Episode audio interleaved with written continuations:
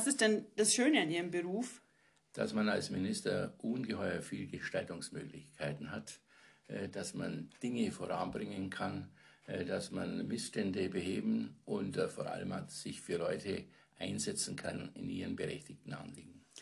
Hatten Sie denn die Idee, dass Sie mal so weit kommen, dass Sie mal bis zum Ministeramt kommen, als Sie angefangen haben in Ihrem Beruf als Politiker?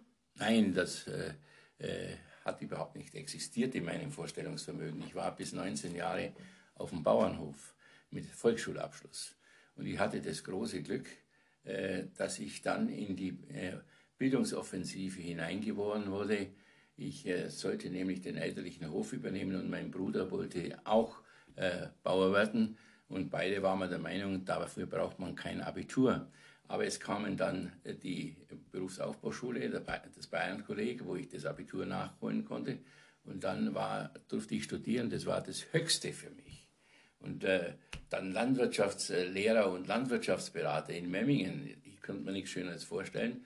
Ich habe dann äh, einen Anruf vom Ministerium bekommen, ich soll als Dozent an die Führungsakademie und ich habe abgelehnt.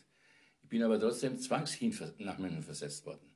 Nach zwei Jahren äh, äh kriege ich wieder einen Anruf vom obersten Beamten, ich soll ins Ministerium kommen und äh, dem Präsidenten nichts davon sagen. Dann habe ich gedacht, ich habe mir nichts vorzuwerfen. Äh, der Präsident wird was angestellt haben, weil ich darf dem ja nichts sagen. Dann eröffnen die mir, dass ich äh, Redenschreiber werden soll. Dann habe ich gesagt, um Gottes Willen, ich habe noch nie einen Zeitungsartikel geschrieben. Ich weiß nicht, ob ich das kann. Und habe dann zum Entsetzen der Beamten äh, gefragt, ob ich mit dem Minister unter vier Augen reden kann. Das haben die gar nicht geliebt. Und dann habe ich gesagt, Herr Minister, ich kann wirklich äh, Ihnen nicht garantieren, dass ich das kann. Was passiert mit mir, wenn ich es nicht kann? Dann hat er gesagt, dann gehen Sie wieder dahin, wo Sie waren. Die wollten Sie nicht weglassen. Und dann hat er mir einen Satz äh, gesagt, der mich geprägt hat. Der hat gesagt, äh, ähm, äh, äh, Speichellecker habe ich schon genug um mir. Ich brauche ein paar äh, Mitarbeiter, die, die mir die Wahrheit sagen. Und äh, äh, das hat mich imponiert. Und äh, ich bin dann äh, äh, nach München gezogen. Er hat mich äh, auf die Seite genommen einmal. hat gesagt, er, er stellt fest, dass ich meine Familie nicht nachhole. Dann habe ich gesagt, ich will nicht in München wohnen, ich will wieder raus. Dann hat er gesagt, er sagt, muss mir aber sagen, dass solange er im Dienst ist, er nicht mehr wechselt beim Redenschreiber. Dann sind wir umgezogen. Zwei Jahre später ist mein Vorgänger tödlich verunglückt. Und ich habe erst abgesagt, überall, dass ich das Amt eines Landtagsabgeordneten nicht annehme. Dann habe ich mir aber gesagt, äh, man muss sich doch der Aufgabe stellen und äh, dass ich dann Staatssekretär geworden bin und Minister in dem Ministerium, wo ich vorher gearbeitet habe, das äh, überstieg mein Vorstellungsvermögen. Als ich Staatssekretär wurde, musste ich meine Frau anrufen und sagen, sie soll unter allen Umständen erreichen, dass sie Memmingen das für die Firma Stöckle den, äh, das äh, Geschäft äh, aufrechterhält. Ich brauche heute Nacht um, 20, um 22.30 Uhr einen Anzug, morgen für die Vereidigung. Also ich war von den Socken und bin dann nach drei Jahren nicht mehr berufen worden. Dafür war ich dankbar.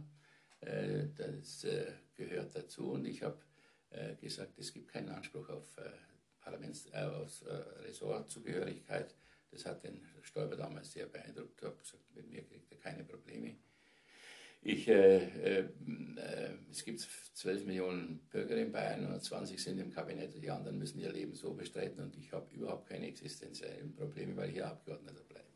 Und als er dann, äh, ich war dann äh, vier Jahre Lehrling bei Alösblick als sein Stellvertreter, als Fraktionsvorsitzender. Und als er dann einen Anruf an einem Sonntag war ich nicht da, er war am Anrufbeantworter. Äh, als, äh, mit, äh, wir, als wir ins Bett gegangen sind, äh, zum Schlafen gegangen sind, habe ich den abgehört. Meine Frau war neugierig und die hat gesagt, ich sei käseweiß geworden. Ich, hat sie gesagt, was ist los? Ist jemand gestorben? Habe ich gesagt, nein, der Stäuber ist droben, ich soll Landwirtschaftsminister machen. Dann war mir bewusst, jetzt ist wieder aus mit lustig. So ist es gegangen. Hm. Und ich habe das zehn Jahre gemacht und es reicht. Äh, wenn man sich voll reinhaut in diese Aufgabe, meine Beamten haben zu mir gesagt, genießen Sie doch das Amt. Dann habe ich gesagt, äh, dafür haben mich die Leute nicht gewählt. Die wollen mich so sehen, wie wir Udo Jürgens gesehen haben. mit tupierten Haaren, ist rausgekommen nach dem, nach dem Konzert, hat er dann, ist in einen Bademantel gekommen mit, mit, äh, mit ähm, Handtuch und hat den Schweiß abgetrocknet. Das wird erwartet von einem Minister und ich habe das gerne gemacht, aber war, war froh, dass ich es dann auch nicht mehr machen brauchte. Mhm. Wie sehr hat sie ihre Kindheit auf dem Hof geprägt, als Mensch oder in ihrer Arbeit? Ja, als Kind auf dem Hof äh, war es so, dass man arbeiten gelernt hat, weil es gab viele Arbeiten, äh, die die Kinder machen mussten. Das war so. Und äh, äh, mich hat auch geprägt, dass man von der Natur abhängig ist, dass man dann einmal, wenn ein Gewitter am, am Horizont stand, schneller arbeiten musste äh, und dass man manchmal sofort umdisponieren musste, weil es am anderen Tag geregnet hat.